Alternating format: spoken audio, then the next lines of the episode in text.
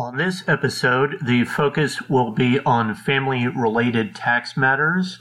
This is part one, focusing on correspondence audits, Form 8332, and the difference between the qualifying child and the qualifying relative. Thank you for tuning in to Tax Justice Warriors. Welcome to Tax Justice Warriors, the podcast that celebrates the work of low income taxpayer clinics, focuses on tax controversy work, and looks at related issues in tax news. I am your host, William Schmidt, the director of the Low Income Taxpayer Clinic at Kansas Legal Services. Today's focus is a continuation of the subjects that I'm teaching at Washburn University School of Law regarding tax procedure and this is part one of a two part series that I am calling Family Related Tax Matters. Now, to start out with, the larger focus is on correspondence audits. And if a person receives a letter from the IRS asking them for supporting documentation, most likely they would be receiving some version of Form 886. Now, they have different versions of the form related to items like head of household filing status, the earned income tax credit, the child tax credit, and so on. But with the tax reform, there is also a Form 14815 proving the child tax credit and credit for other dependents for tax years 2018 to 2025.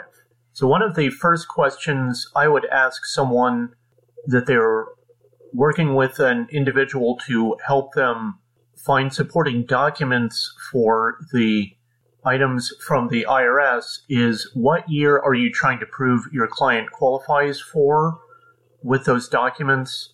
And it would be worth looking up research materials that you have for that tax year or looking on the IRS forms and publications for that tax year just to confirm that you are gathering the right documents for that tax year and matching up what they need.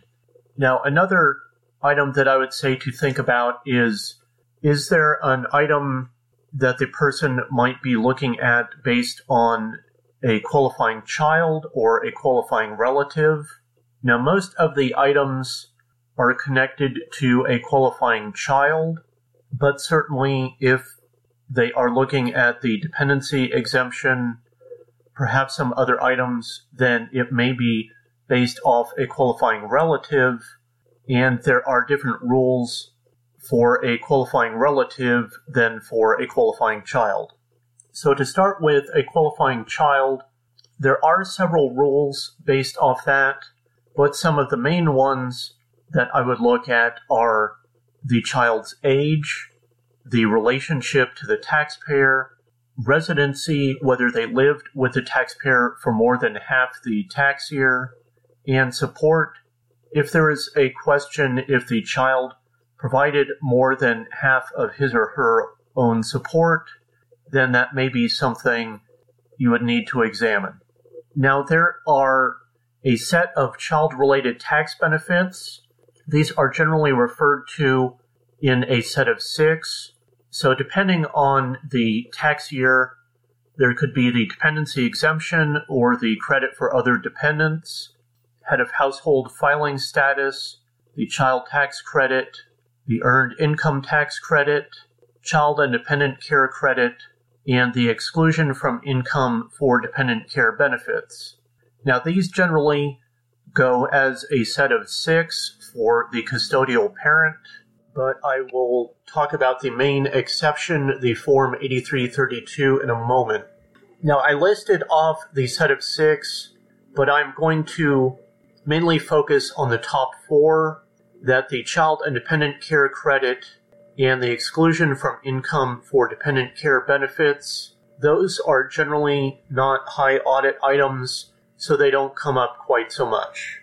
Now, the Form 8332 is for child related tax benefits that the custodial parent can transfer to the non custodial parent. Those include the dependency exemption for the years prior to the tax reform, or the credit for other dependents in current years, and then also the child tax credit, which is non refundable, which goes in conjunction with the additional child tax credit, which is refundable. Now, I recently had someone contact me, a family law attorney within my organization, that the ex husband was contacting her client saying that she he was frustrated that she claimed the earned income tax credit based off their daughter, that she did not let him claim the credit. Well, that is not on the list of items transferable on Form 8332. It's not allowable for a custodial parent to allow a non custodial parent to claim the earned income tax credit. So he was certainly wrong, and that's what I advised the other attorney about that potentially from their issues they will both be audited anyway, but really the ex husband's bullying and threats about that were misguided, and he certainly was misinformed about tax law. Now, going through the main four of the items the dependency exemption, the head of household filing status, the child tax credit, and the earned income tax credit they generally all have the same four requirements for age, relationship, residency, and support. Some of the main exceptions that the child tax credit, the child must be under the age of 17, and the earned income tax credit, there is no support requirement. Now, a main difference for a qualifying relative is that there is no applicable age test for a qualifying relative. Now, examining whether they are related to the taxpayer, either it can be A, relatives who do not have to live with the taxpayer all year. Now, this list of qualifying relatives that does not include foster parents or cousins, or B, an individual who is not a spouse that is a member of the taxpayer's household for the entire year. Now, a person cannot be a qualifying child to be a qualifying relative. Now, there is no residency test unless the qualifying relative is in that second category where they are a member of the taxpayer's household for the entire year. To be a qualifying relative, the individual's gross income subject to tax must be less than the personal exemption amount for the entire year. So in 2019 tax year, that amount is $4,200. So in order to be a qualifying relative, they must have very low income, be very dependent on the taxpayer. And that ties into support that the taxpayer must provide over one half of the individual's total support for the entire year. Now, if a person was trying to prove that they meet the relationship and age tests, a main difference for a qualifying relative or a qualifying child is that a qualifying relative will not qualify a person for the child tax credit or the earned income tax credit while having a qualifying child will qualify a person potentially for a child related tax benefit, the group of six listed previously. Now, turning to the relationship and age tests, the main proof will be legal documents. The main one is birth certificates. So you may need to provide more than one birth certificate showing the links between perhaps the taxpayer and a niece would be a birth certificate showing the link between the taxpayer and their brother or sister, and then the birth certificate of the niece herself. So, enough linkage between the taxpayer and their brother or sister, so both birth certificates for each of them showing that they have the same parent, and then a birth certificate for the child herself.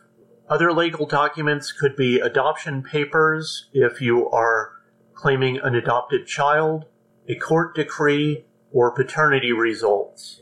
For the residency test, proof that a child is connected to the address and lived there for over six months of the year.